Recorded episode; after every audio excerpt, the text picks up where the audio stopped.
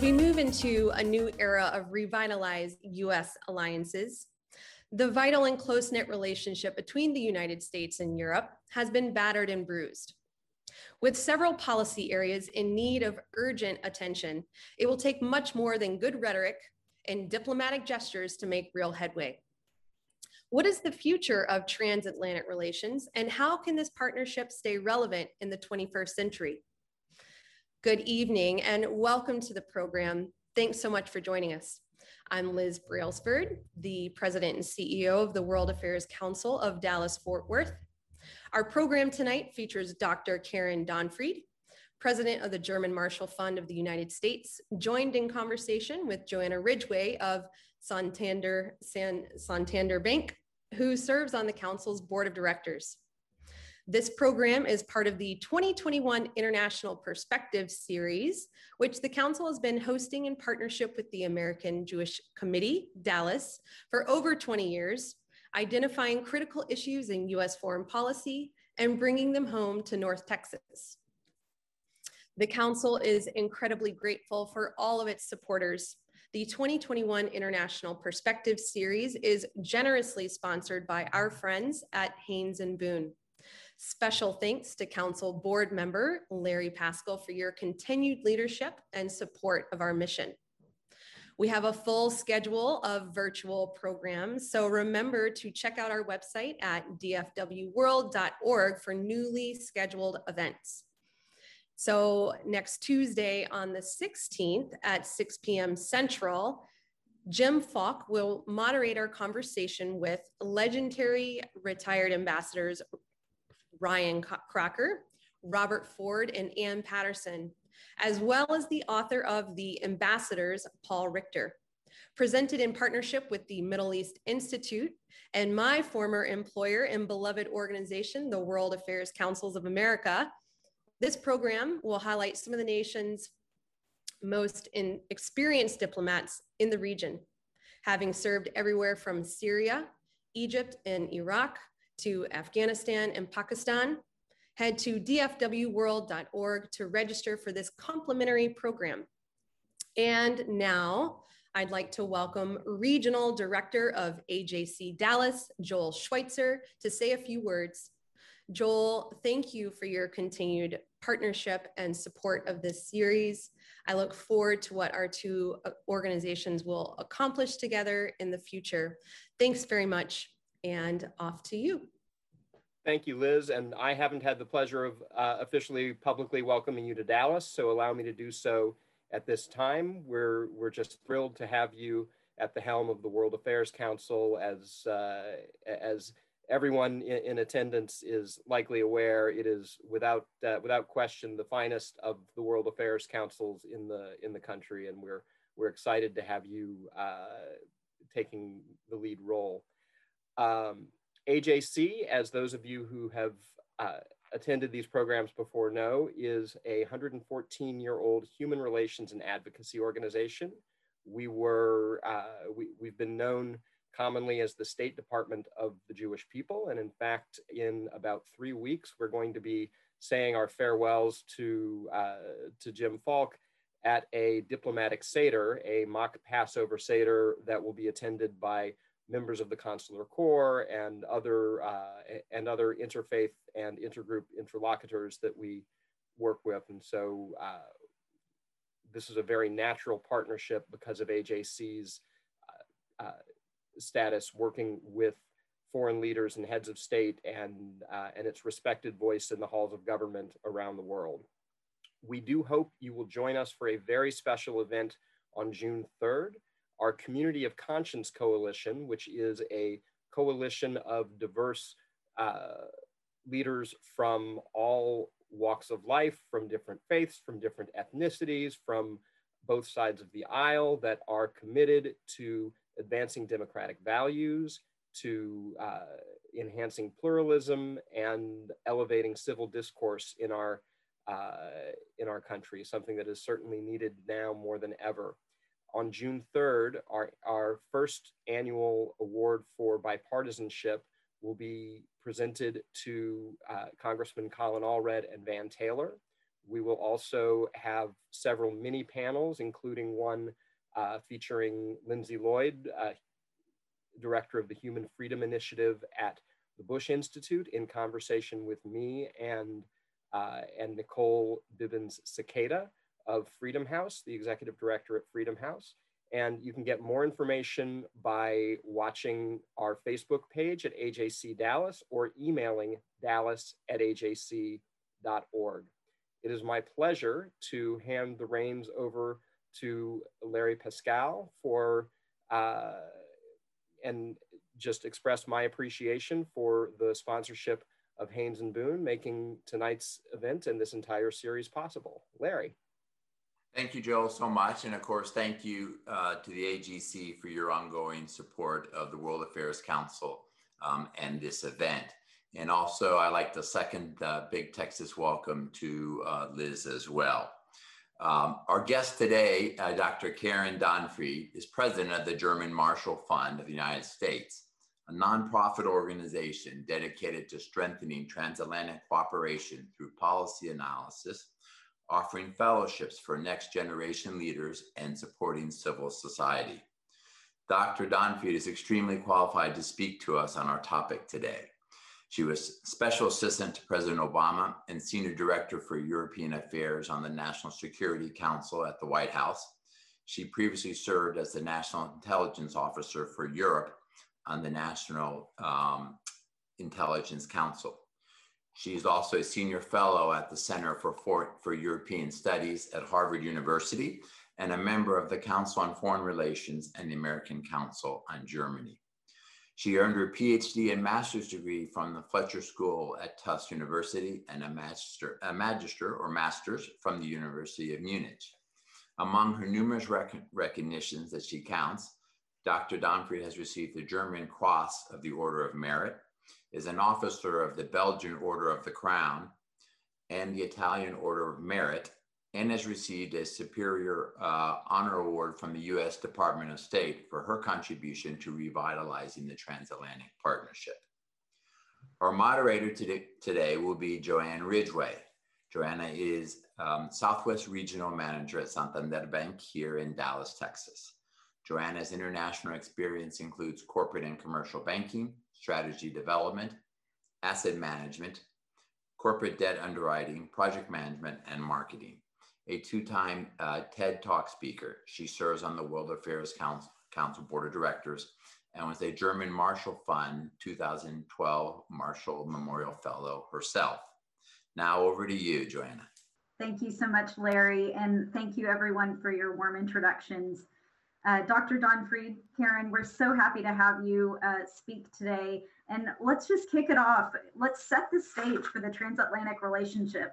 And would love to hear your thoughts on what key roadblocks exist to promoting that relationship, and also a report card on the Biden administration and what you would recommend they accomplish or try to accomplish in the first six months to a year of this administration.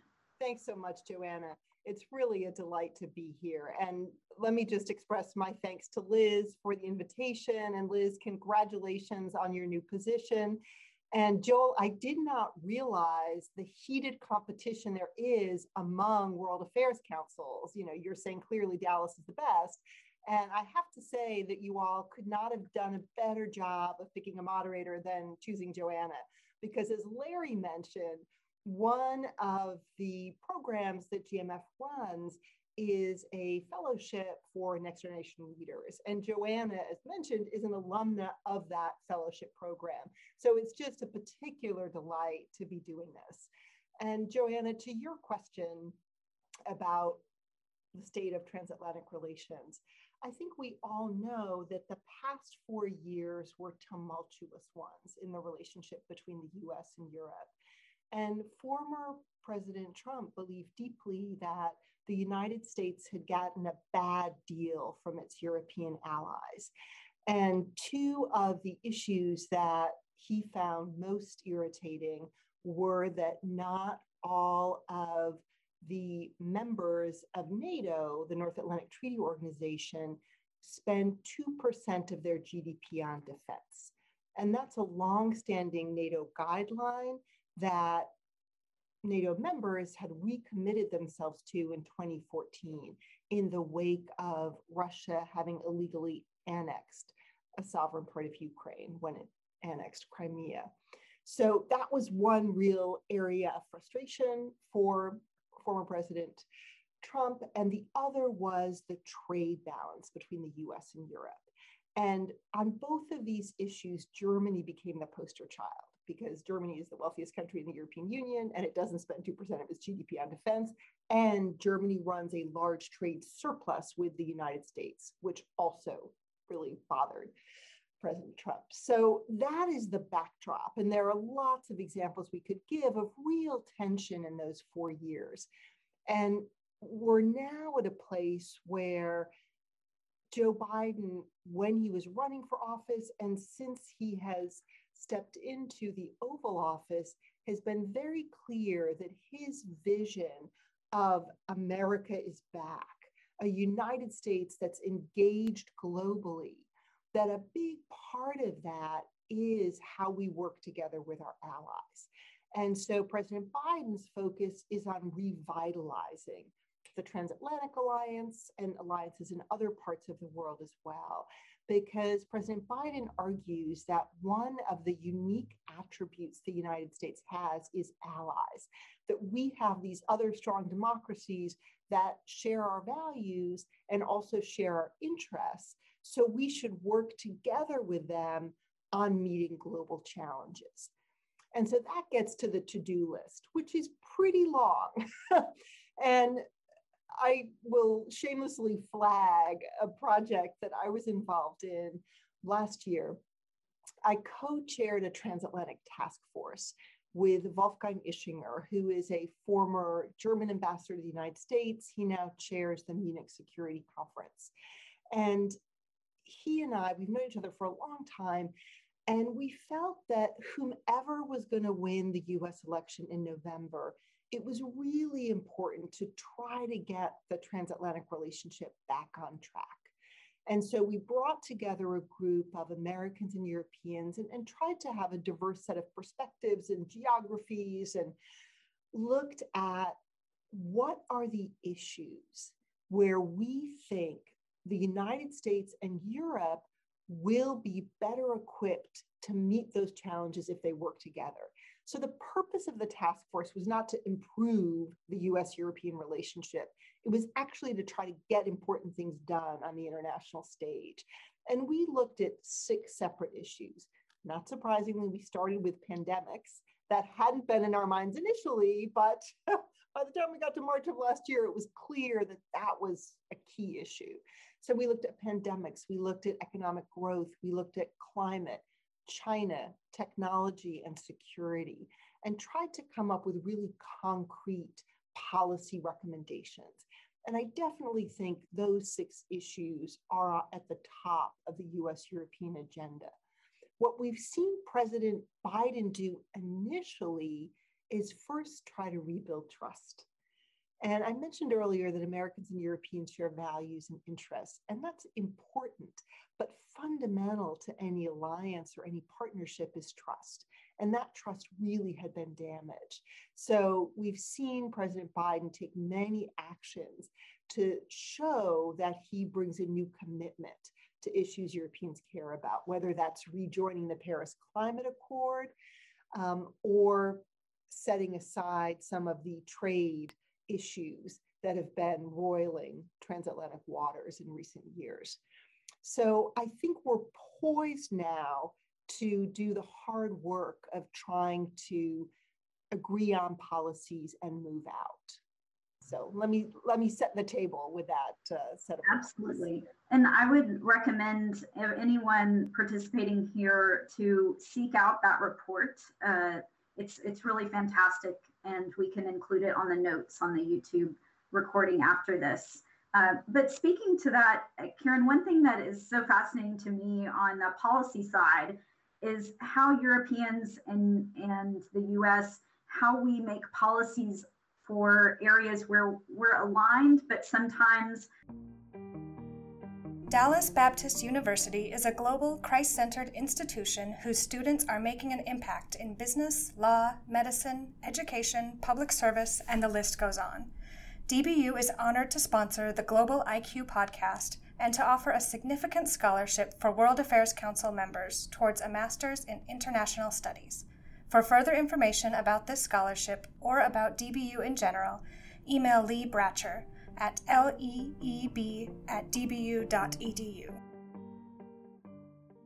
Our interests diverge a little bit, and that China is a great example of that.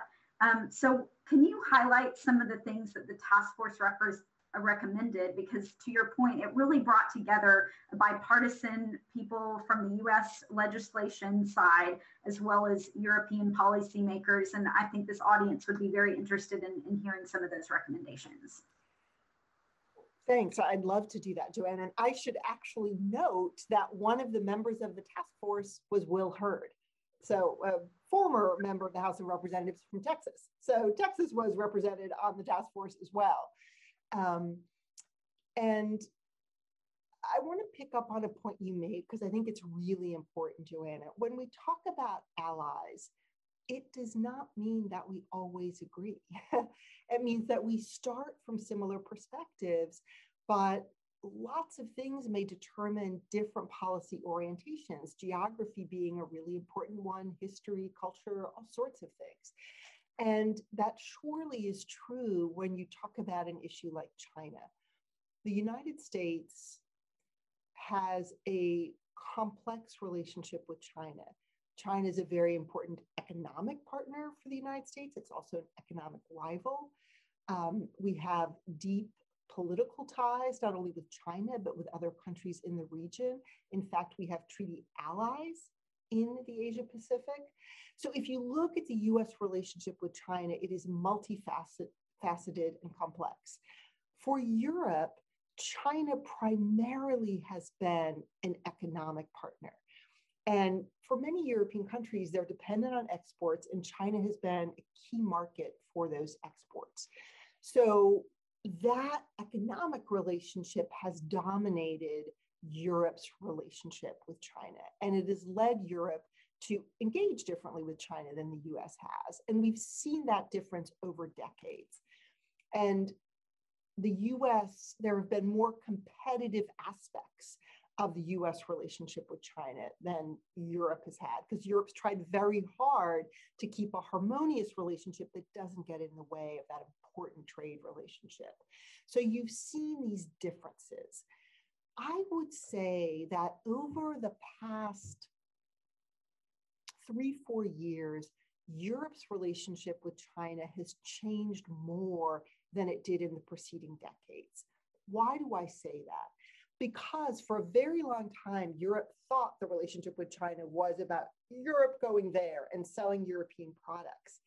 And Europe started noticing things like the Belt and Road Initiative, where China very clearly was trying to, oh, there's a, there you see the Belt and Road, was moving out and buying up strategic assets, not only in its neighborhood in Asia, but also throughout Europe.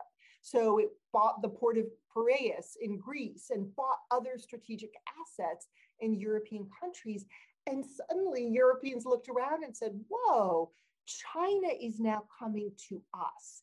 And we need to be more thoughtful about protecting assets on the European continent. Add to that, Europeans looking at what the Chinese were doing to the Uyghurs in Xinjiang or how China was cracking down on democracy activists in Hong Kong. And there were really key human rights concerns that also were giving Europeans pause. So you see this change where Europeans are becoming more critical of China. And in the United States, where for a very long time there was a desire to make China a responsible stakeholder. That goes back to the Bush administration and Bob Zoellick in that language of China as a responsible stakeholder. But I think for a long time in the United States, there was a belief, and this very much informed support for China joining the World Trade Organization in the United States. There was a belief that if China liberalized economically, it would then liberalize politically. And you saw Americans saying, uh, we're not so sure that thesis is true because there's nothing to suggest China is liberalizing politically. So you saw hardening of attitudes in the United States as well. And that was certainly true in the Trump administration, but I think it's clear that the Biden administration also is going to pursue a much more assertive policy with regard to China.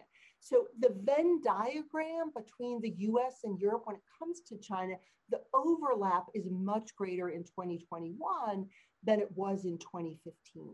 So mm-hmm. I do think there's an opportunity for us to coordinate at the least and hopefully cooperate on policy towards China. Now, what are the specific areas where we might do that? I think there's real opportunity in the economic area and the trade space because a lot of the things that we Americans are concerned about, like Chinese theft of American intellectual property or uh, how they're treating investment, those are things we, sh- those concerns are shared by Europeans. So I think there's going to be a renewed effort in the World Trade Organization to say, hey, China, when you joined, you signed up to a certain set of responsibilities and you're not holding up your end of the bargain. So guess what? We're going to play hardball. So there are a whole set of issues in that space. I also think we need to, you know, stepping back from specific issues like that, think about process. How do Americans and Europeans actually coordinate policy on China? I mean, you can do it bilaterally with President Biden talking to Chancellor Merkel or President Macron or Boris Johnson, but we don't have a very good mechanism for working collectively with Europe. And at the tail end of the Trump administration, the European Union, their high representative for foreign policy, suggested that he and then Secretary of State Pompeo set up a working group to facilitate coordination. In the task force report, we suggest that actually you need something at vice presidential level because every issue has a China dimension, whether it's trade, whether it's technology, whether it's climate. And so we need not only a whole of government approach in the United States, and you see that President Biden has tapped Kurt Campbell to be sort of the, the Asia policy guru at the National Security Council to think holistically about US policy toward China. And our sense was that we needed to think holistically in the transatlantic relationship about how we're engaging in China, appreciating that many of these issues are contentious, but on an issue like climate, there's also a need to cooperate with China if we want to achieve big things at the global level. So all of those ideas are part of what you'll find in that task force report mm-hmm. in terms of how we should think about China from the perspective of the transatlantic relationship. I really enjoyed the task force uh, recommendations regarding the World Trade Organization and how it can be leveraged to to really further those those issues. Um, we have a question from the audience, and you touched on it briefly, which is a very important issue for our collective future, which is climate change. So, how what are the prospects for the Biden administration to work with the EU in, in improving climate change policy? I know we've rejoined the Paris Accord, but um, what if a new administration came in in four years and, and exited that? So what what can what would you recommend and what do you see as far as um, working on that issue together? Yeah, well, we really have seen the limits of executive agreements because yes, the next president can undo them. And let me just use that to make another quick point, which is Europeans, for the most part, not universally, but for the most part, greeted the Biden administration with enthusiasm because they thought there was real opportunity to work closely on important issues like climate. But you also hear from European allies that while President Trump wasn't reelected, they feel that Trumpism is alive and well in the United States. And they say, so we don't know what's going to happen in 2024. Who knows who the next American president will be? So you also see European hedging, where they say, well, we're not sure we really want to go all in with you Americans because we're not sure what's going to happen in four years. And my view on this is they should go all in because if they want to try to make a difference, they got four years to do it. And climate is a great example of this. So you mentioned that President Biden has already rejoined the Paris Climate Agreement and therefore signed up to the commitments that are in that agreement. And you know, just to remind, back in uh, COP26, there was this desire to um, boost commitments so that we could ensure achieving net zero greenhouse gas emissions by 2050. What we're hearing is that we need to be even more ambitious in what the, the, the processes we're putting in place to be able to achieve these goals we've set for ourselves. So I think Paris is the floor, but there's real pressure both in this country and in Europe to do more. Um, another really important piece of the climate equation is building climate resilience into economic recovery. You know, we know that economic recovery is going to dominate the agenda, both here in the United States and in every European country, because of the hit we've all taken from this pandemic. And so, as we're allocating funds to economic recovery, it's really important that we build climate mitigation and climate adaptation into that economic recovery. And you know, we can use it also to boost investment in renewable technologies. Uh, we can cut potentially and eventually eliminate fossil fuel subsidies. And some of these things are controversial, but these are all part of the set of ideas that are in that task force report. And in putting forward those ideas, we tried to put something for everyone. So we knew that there were going to be some ideas that some folks would say, no, we're never doing that. I don't support that. And other ideas that might have a broader consensus. So what we were trying to do there is give a menu from which policymakers could choose. Mm-hmm. What about the economic recovery? There's a lot of data, significant articles being written about the shecession, which is a term that was recently coined by Nicole Mason, um, just relative to the number of women that have left the workforce or reduced their hours in the workforce due to the pandemic. Um, that wasn't specifically addressed in the task force because I think it was too early to see that. But are you seeing that elevated in the dialogues you're having today? And, and what are some ideas um, you're hearing to address that? Well, it definitely is something we're seeing as a, a really negative, uh, one of the many negative impacts of the pandemic. And I think, you know, we were already aware that we didn't have gender parity um, in the workforce, and that problem has been exacerbated because of the pandemic. And you know, I'll just talk from a GMF perspective. You know, in our small way, we try to be mindful about any time we're doing a public event, thinking about, well, who are the speakers and who's being represented on that GMF platform? And I think we are doing better on the gender side, but then you look at race, you look at other indicators where we need to be more diverse in the conversations we're having around transatlantic relationships. I think the Marshall Memorial Fellowship, the program that you were involved in, that's a place where because we manage the selection process, I think we've had terrific diversity of participation in that program. And I'd love to see that replicated across the organization. So I think each of us needs to start at home, you know, it, with our own organizations, and then try to be ambassadors for gender parity, racial parity, diversity in all its forms um, as we move forward. And I think here in the US, certainly the murder of George Floyd last year was something that really woke people up on the racial equity front. um, and just made us realize how much work there is to do across the diversity, inclusion, and equity landscape. Absolutely. And I can attest to the diversity we've seen uh, having served on the Texas Selection Committee the last few years um, for the Marshall Fellowship and um, appreciate German Marshall Fund's support of the project I've focused on, which is corporate diversity in the boardroom. Um, so training Marshall alums on, on pursuing bo corporate board seats. So thank you for that. And we've had a couple questions from the audience that, that are really fascinating, um, primarily focused around the, um, rise in nationalism, which we've seen obviously in the United States, but also in Europe. And how does that um, present a challenge to uh, a lot the broader transatlantic or EU alliance? It's such a great question. And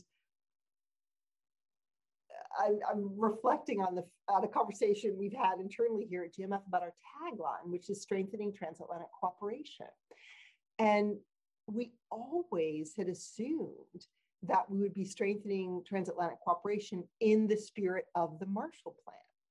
And here at GMF, we think of the Marshall Plan as arguably the quintessential example of enlightened self interest of the United States and policymakers at the time saying, we need to help Europe rebuild after a devastating war. This is an act of benevolence, but also this is very much in the interest of the United States because these countries are going to be our major trading partners and they're important allies. And as we see the Soviet Union taking off, uh, both the economic and the security aspect were important in the US European relationship. So it had both those attributes of benevolence and real self interest. And the Marshall Plan is the quintessential example of the liberal democratic order, the values that we share around liberal democracy, meaning it's not just about rule by majority, but it's protecting the rights of minorities. It's about rule of law, freedom of the press, rights of the individual.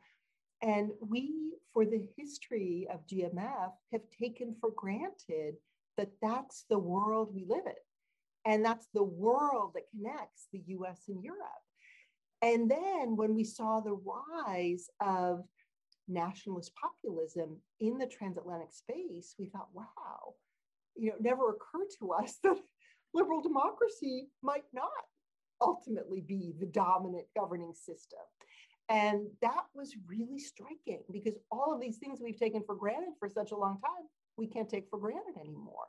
And absolutely, it's a challenge on both sides of the Atlantic. So, my argument is we also need to be united in terms of strengthening our democracies.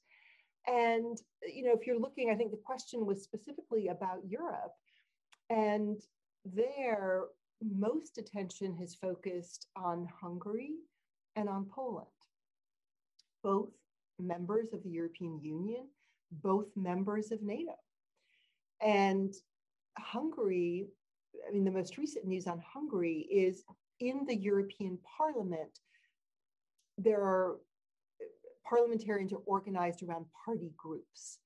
And Orban's party group was the European People's Party, which is also the party group that includes center right parties across Europe, including Chancellor Merkel's Christian Democratic Union. And there had been a lot of pressure on the European People's Party, this party group, to boot out Viktor Orban's Fidesz, his political party, because people said, gosh, the road they're traveling on is not a road that hews to liberal democratic values. And we're very concerned about how Viktor Orban is undermining the rule of law and uh, undermining the free press in Hungary. And so this debate has been going on for years. In 2019, um, Fidesz was um, uh, uh, blanking on, on the word, suspended um, and just last week, uh, Fidesz decided to leave the European People's Party because they felt they were about to be ultimately booted. Um, so that's really interesting because it suggests, that's one example that suggests the European Union may be wanting to get tougher on this and member states may be wanting to crack down. We also saw that happen in the most recent budget, which included this next generation Europe fund, which is essentially a recovery fund to help the members of the EU build back better, to coin Biden's phrase, after the pandemic. And for the first time, um, there were um, sort of, uh, um, you know, basically you can only get that funding if you're living up to commitments you made around rule of law and the, the nature of your democracy. This was very distressing to Hungary and Poland. And they have the ability to go to the European Court of Justice and question this. So it's not going to go into effect immediately, but I do think it will go into effect. So again, we're seeing the European Union starting to take measures to make clear that if you're a member of the European Union, you have to live by these values around liberal democracy. So we'll see. Um, you know, in Poland, you have most recently, basically, it's now uh, illegal to have an abortion in Poland. It's a very Catholic country. The current ruling party uh, takes that religious faith very seriously. So there have also been real concerns in Poland about crackdowns on um, freedom of the press as well. So we're seeing some of these trends in different countries um, that I think mean all of us need to recommit to the values that undergird our democracies. And rather than just criticizing each other, saying we need to work together to build stronger democracies. And, and there you see protesters mm-hmm. in Poland um, who are very, uh, continue to be very concerned about the legislation the government has put into place. So I think this is, this is a very real issue and we are going to be wrestling with it for some time to come. Do you think that the January 6th event in the US, the insurrection, potentially undermines our work and our leadership in democratic initiatives worldwide, especially in states um, like Central Europe or, or areas that are kind of more emerging? There is no question that the whole world was watching the assault on the US Capitol on January 6th. And as someone who worked on Capitol Hill for 10 years, I was shocked. I never thought I would see that happen in my lifetime. And, you know, when you think about how it played out in Europe, let me just set the stage by talking about differences in how various European countries see the United States, because I don't want to suggest it's just one Europe. And, uh, you know, as you know, Joanna, GMF, the headquarters are here in Washington, and we have seven offices across Europe. So when there's not a pandemic, I travel a lot. and I was always struck that when I would go to Paris and meet with interlocutors there, they would say, you know, Karen, like you may be a nice person, but we think the United States has gone bad. This was during the Trump years. And we are doubling down on strategic autonomy because Europe needs to be able to act independently of the United States. This is not a new French view. Think of de Gaulle, but the French essentially doubled down on that strategy over the last four years. So you know, strategic autonomy sort of the French view. The Germans, while in many ways are they're sympathetic to the French view, but they actually saw the change in the United States under Trump not as a structural change, but as a cyclical change. They thought this is a particular US president, and we're not giving up on the transatlantic relationship. We're going to exercise strategic patience because the United States, along with Europe, is our critical partner. And we've invested in this relationship and we hope that it will continue. So I kind of dubbed the German approach strategic patience. And then I would go to Poland, and my Polish interlocutors would say, strategic autonomy, strategic patience. We Poles are all about a strategic embrace of the Trump administration. A, because we feel an ideological affinity to the Trump administration, and B, because we have a big bad neighbor called Russia and we're not convinced that when push comes to shove, the French and the Germans are going to be there for us. So we're doubling down on an American security guarantee. And the Poles had some success with that, right? So the starting point for each of these countries is a different one. Um, and then, you know, when you think about where that puts them today, um, they're in a different place in terms of the relationship going forward. And now I've, of course, forgotten the original. Tell me the question again. Well, just how how um, how our event on January 6th may affect, right. you know, so, U.S. right, exactly. So, you know, when January 6th happens, you know, the French are like, we told you so. You know, those Americans look at what's happening in their democracy. They are not reliable. Europe, wake up. We got to build capacities to be able to act independently. And the French would be the first to say that they don't have those capabilities today. They got to spend more on defense. They got to build those capabilities. But January 6th supports that argument. In the German case, January 6th suggests to them that, well, maybe we should hedge. Like, we really want to work with the United States and we're embracing President Biden, but hmm, you know, maybe we should hedge. And then the Poles um, are saying, look, we just want America to guarantee our security. We care about an Article 5 security guarantee. We are not going to speak about what's happening domestically in the United States. So I think the reactions to it are different. But I'll tell you, Joanna, I just recently did um, an event, actually with Wolfgang Ischinger, my co-chair of the task force, because he asked me to do this event with German high school students.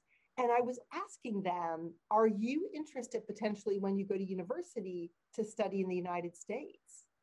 And the United States is not at the top of their list because, you know, the United States is a little scary. They mm-hmm. see what's happening here and it seems kind of violent. And that's really striking. So the soft power appeal of the United States is being affected by this, right? The hard power advantage of the United States is affected by it, but also our soft power appeal is being undermined by those. And that those individual relationships that are forged are so important um, to to the transatlantic relationship in general, and um, not just at the parent level, but um, as I know um, from participating in your program, we would be remiss not to gather your uh, viewpoint on what you anticipate um, the post Merkel Germany looking like and consequences for US Germany relationships. Um, so I would love your view on that. So, this is a big year for Germany and for Europe and for the transatlantic relationship because Chancellor Merkel will end her 16th year in office. She is completing her fourth term as chancellor. And I find that so interesting because I think for many of us Americans, when we think about Germany under Merkel, we think about stability because of her and the crises she's weathered and her sort of no drama approach to policymaking. And I think that that seeming stability masks important domestic political changes in Germany. So Merkel's first government, when she came to power, was what we call a grand coalition, a coalition between her center right parties and the Social Democrats, the center left party. Um, and three of her four governments have been that grand coalition. The current government is also a grand coalition. But her first government, when you looked at the seats that that grand coalition held, it was like 80%, something around that. Today, it's just over a majority of the seats. Because what's happened in that 16 years is you've seen a growth in the number of political parties in Germany. Um, and it means that those two big parties have really lost on support. Merkel's done a very good job of keeping her center right coalition popular, but the Social Democrats have really lost in popularity. So some people are predicting that the election in September will lead to a new coalition that we've never seen at the federal level, which is between Merkel's conservatives, so they won't be Merkel's conservatives anymore, they'll be the new chancellor's conservatives, uh, with the Greens. And that would be really interesting because we've seen it at the state level in Germany, but not at the federal level. And so people think, wow, this would be, there would be a new dynamism in German policy because we've never seen these parties govern at the federal level.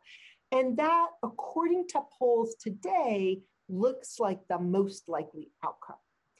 But as we know, polls aren't always reliable, and some people think support for the CDU, Merkel's party, there may be a little bit of a Merkel bubble that will pop as whomever is going to run for chancellor for the CDU runs, and people realize, oh, right, it's not Merkel anymore, it's this guy, and it's pretty clear it's going to be a guy. We can talk about which guy it might be.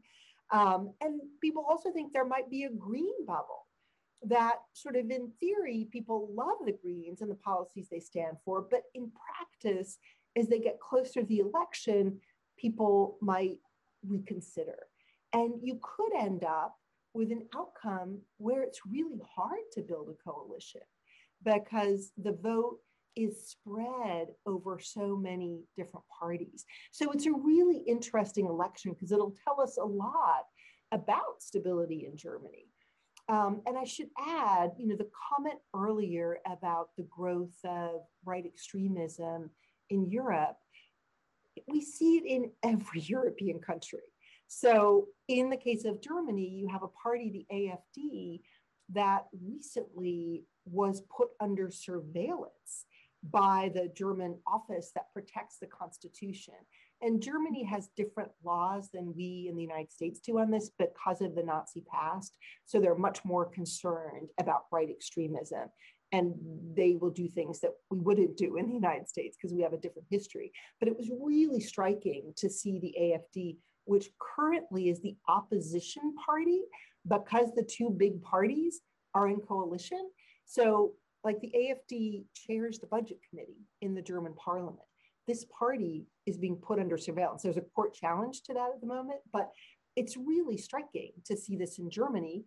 In France, France will have an election next spring. If Emmanuel Macron loses, he will lose to Marine Le Pen. So there's a far right challenge in France. It's just so, you know, this is real. And this challenge to liberal democracy, we see it here, but we see it across Europe as well. So there are lots of issues at play in the German election um, that will be important for Germany's future, for the transatlantic relationship. And I worry a little bit that we're going to get caught in our electoral calendars not being lined up. So we have a mm-hmm. new administration here in the US that's ready to go. But if they don't have concrete policies to work on before June, Germany's going to be in an election campaign. Then we may have a different coalition building process in Germany. And then we have elections in France.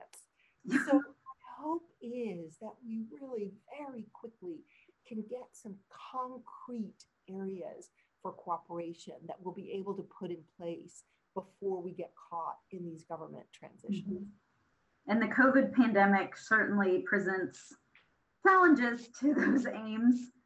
But do you see signs that that coalition is starting to happen? Are there, are there, do you have hope to give us to that end? That they're moving out on, yes, I, I do. And, um, you know, we just, I mean, another recent development is that the Biden administration has been working with the European Union on some of the trade disagreements we've had. Mm-hmm. And one specific issue, longstanding issue, has been the US giving subsidies to Boeing, the Europeans giving subsidies to Airbus, and WTO ruled in our favor, so we put sanctions on Europe during the Trump administration, and then the WTO ruled in the EU's favor on Boeing sanctions, and they put sanctions on us us. Sorry, on, on we give subsidies to Boeing, they give subsidies to Airbus.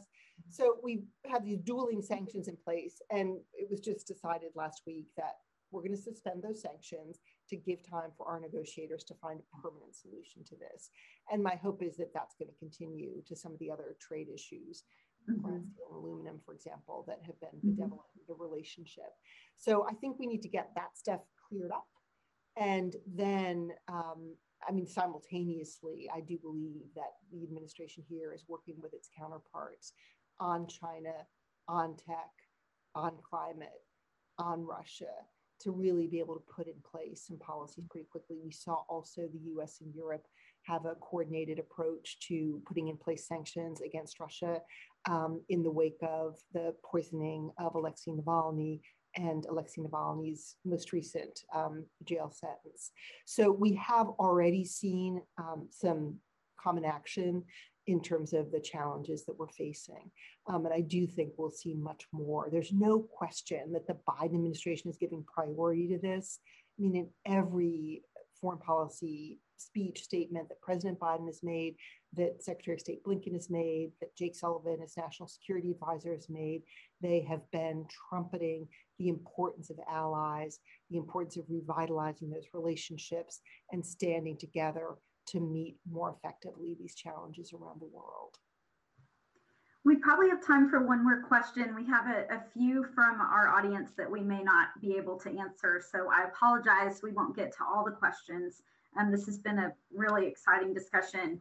Um, but I, this one question I think covers um, a couple of items. But in America, we don't often think of Europe outside of Germany, France, um, you know, some, some of the main countries, but they're really, they're Central Europe and the Baltic states. Uh, so can you speak to the future of that, those areas, how the US is supporting those areas, and maybe some areas where um, Americans may not realize how important those areas are uh, to the transatlantic relationship and just economic growth in general? Well, there, there are so many different reasons that those countries in Europe are important, even though we don't think about them all that much. Because you're right, when we think of Europe, it tends to be dominated by the big countries. Um, the UK, France, Germany, I think would be the big three. Um, I think increasingly we're going to be interested in Italy because of its yes. Prime Minister Mario Draghi, who already is proving to be um, very uh, skilled uh, on the international scene he had been president of the European Central Bank and has a lot of international experience. But to your point, there are the countries of Central Europe, there are the countries of the Balkans, um, there's Southern Europe, Greece, Spain, Portugal. Um, and that's just if we think about members of the European Union and members of NATO. There are also the countries of the Balkans and the countries that border the Black Sea, countries that the that GMF is very engaged in. We have offices that are active grant makers trying to help strengthen civil society in the Balkans and the Black Sea region. Um, because the argument is democracy isn't just about having free and fair elections, it's about citizens holding government accountable. And if you're coming out of a long communist past, then you have to hone those skills. Now, why should we think also about those countries that aren't the UK, France, Germany? Um, because they're important for lots of reasons, but let's go back to the conversation we had about China. Those countries matter for geopolitical reasons because China and Russia have focused like a laser beam on those countries because mm-hmm. many of those countries are economically more vulnerable than the UK, France, and Germany. And so take the example of Greece. You know, when Greece, when, when China invested in the port of Piraeus, it was in the dark days of the Eurozone crisis. And Greece was under real pressure to privatize some of its industries and assets. And Greece was looking to EU Europe, was looking to the United States for investors and couldn't find them. And at the time when China invested in the port of Piraeus, Greece was applauded for finding that investor. And I should say the Chinese seem to be running that port very efficiently. But what happened is the Chinese invested in a lot of this strategic infrastructure while we weren't paying attention. We've also been watching China and Russia use the tool of vaccine diplomacy. So Hungary has bought vaccines from China and Russia to inoculate their population because the EU was tapped to procure vaccine for the entire European Union and has not done a particularly impressive job of it. So we see how China and Russia are very actively engaging in those countries. So we need to have our eyes wide open about what is happening in all of Europe. And I would encourage anyone who's watching, if you're interested in learning more about the whole of Europe, GMF does a large number of events on a virtual platform. So you can be sitting in Dallas and you know just go online and participate in our events that cover any number of issues, uh, mm-hmm. from from Ukraine to Serbia to the more traditional topics of the UK, France, and and Germany. And I would really encourage you to do that because interesting and exciting things are happening in those countries but also they matter in geopolitical and geoeconomic terms.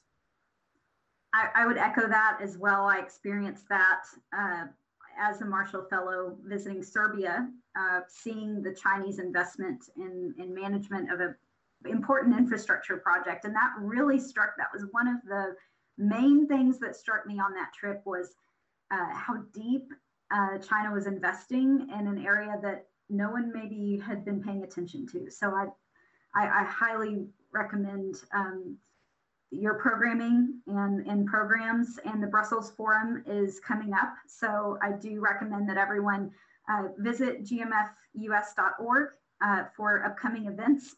And thank you, Karen, for being here. I've really enjoyed the conversation and the opportunity to interview you and wish we had much more time. But with that, I'll pass it over to Ray uh, to close the program. And thank you again for being here. Thanks so much, Joanna. Thank you, Karen, for dedicating your time to speak with us this evening. And thank you and Joanna for a great discussion. I'm Ray Termini with the International Perspective Series. IPS was founded by Mel Cusin and became a collaborative effort between DFW World Affairs Council and the Dallas American Jewish Committee. 2021 marks the 21st year of this successful series and the first year that the international law firm of Haynes and Boone is the sponsor. IPS meets in May of every year to, to choose topics for next year's programs. We select issues that we believe will be of interest to our audience six to nine months following our meeting.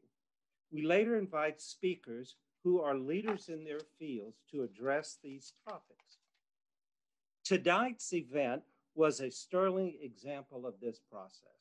The German Marshall Fund is committed to the idea that the United States and Europe are stronger together. We were indeed very fortunate to have Dr. Karen Donfried, its president, as our speaker this evening to share her insights on transatlantic relations. Again, I'd like to thank the World Affairs Council, AJC Dallas, and our generous sponsors at Haynes and Boone. Stay tuned for more International Perspective Series programming and register for future events at dfwworld.org. Thank you and have a good evening.